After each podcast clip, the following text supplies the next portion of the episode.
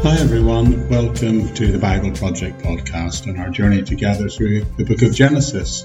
And we're in the middle of this section called the Call of Abraham. And the point that we're arriving at the text today is Genesis chapter 12, verse 7. Just as a way of apology, if you like, if on the audio recording it's pretty echoey at the moment. It's just because we're in the depths of winter here when I'm recording the tail end of 2021, and uh, the sun doesn't rise to about 8:30 in the morning at the moment, and the house is very dark. So I'm in a large empty room at the back of the house, and I've been here for the last week or so, and probably will be for another couple of weeks. So it's a little bit echoey. Well, you're very welcome on this series of studies, and I'd remind you, as always, there is a transcript of the text of every podcast within the episode notes section. Probably the easiest place to find it is on the audio version where it's in the episode notes, but you can also probably access it through the links on the YouTube listing. So anyway, that's great, and I'll just kick off from where we started yesterday by reminding me what we looked at in the last couple of episodes, this thing called the call of Abraham. If you remember last time, God said to Abraham to leave his country, and he said yes. And God asked him to leave his father's house, and Abraham said yes. And then God said, Leave your family behind. And Abraham, well, it appears he said no. He believed him and he obeyed him, but only partially up to this point. But some, of course, would say that partial obedience is still disobedience. Well, we're going to discover the consequences of that in the next couple of verses today. And we're just going to pick that up by reading for you Genesis chapter 12, verse 6, which says this Abraham traveled through the land as far as the site of the great tree of Moreh at Shechem. At that time, the Canaanites were in the land. So the thing to note here is he gets to the land and he discovers that it's not an empty place. It's populated. There are already people living there. Now I wonder if that gave him pause for thought. Wonder if he felt at that point, you know what, I'd really like some confirmation that I've done the right thing here. Perhaps he also felt that he needed some assurance that he was actually where he was supposed to be. Well, let's read the next verse and see what it says. 12:7 says, The Lord appeared to Abraham and said, To your offspring I will give this land. So he built an altar to the Lord because the Lord had appeared to him there. Well, doesn't that look like he got exactly what he needed? So there are Canaanites in the land, but this verse 7 tells us that the Lord appears to him and says, Don't worry, this is the land I'm going to give to you. So God has confirmed his call. The Lord clarifies that this is the land and that it is not only the land that he's giving to him, but he's giving to his descendants as well. But of course, we need to remember that Abraham and Sarah haven't had a son yet.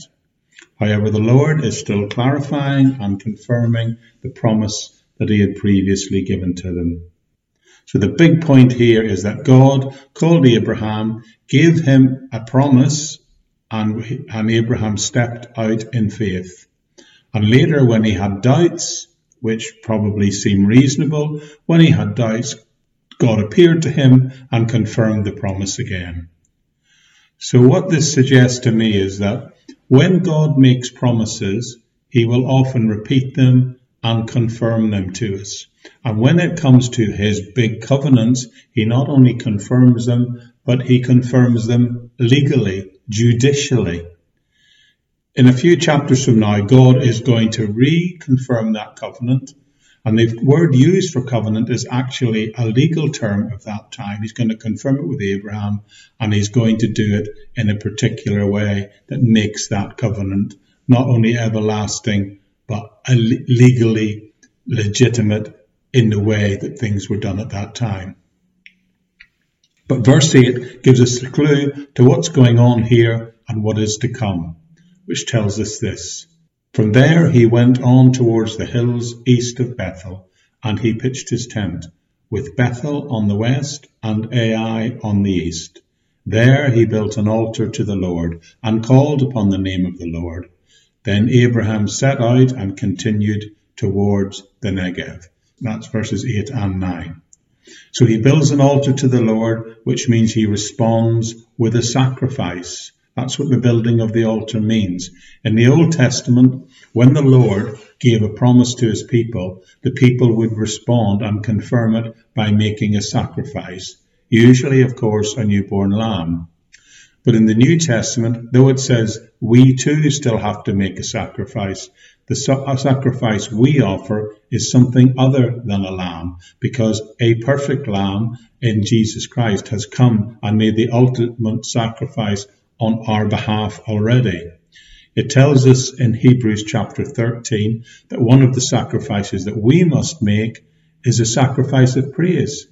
And in fact, in Philippians chapter 4, you could say that we're given a further adage that we are required to give a sacrifice of our financial resources in response to what God has done in our lives. But anyway, so Abraham, he builds an altar, he makes a sacrifice there, and he calls upon the name of the Lord. Calling on the name of the Lord is an interesting expression.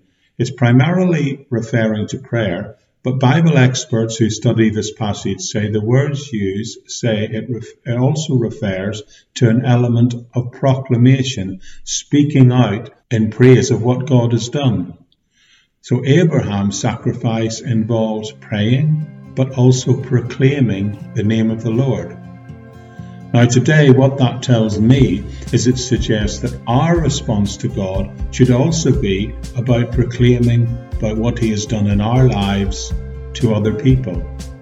Personal evangelism, you might call it. The Lord promised to make Abraham's name great, and Abraham responded by sacrificing and proclaiming the name of the Lord, that the Lord was good for what he said he did.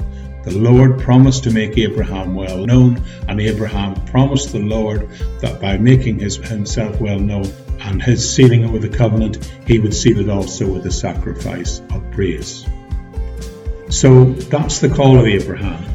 And what I'd like to do finally is to summarize what I believe this whole passage teaches us. But let's get together and do that in the next episode. Bye for now.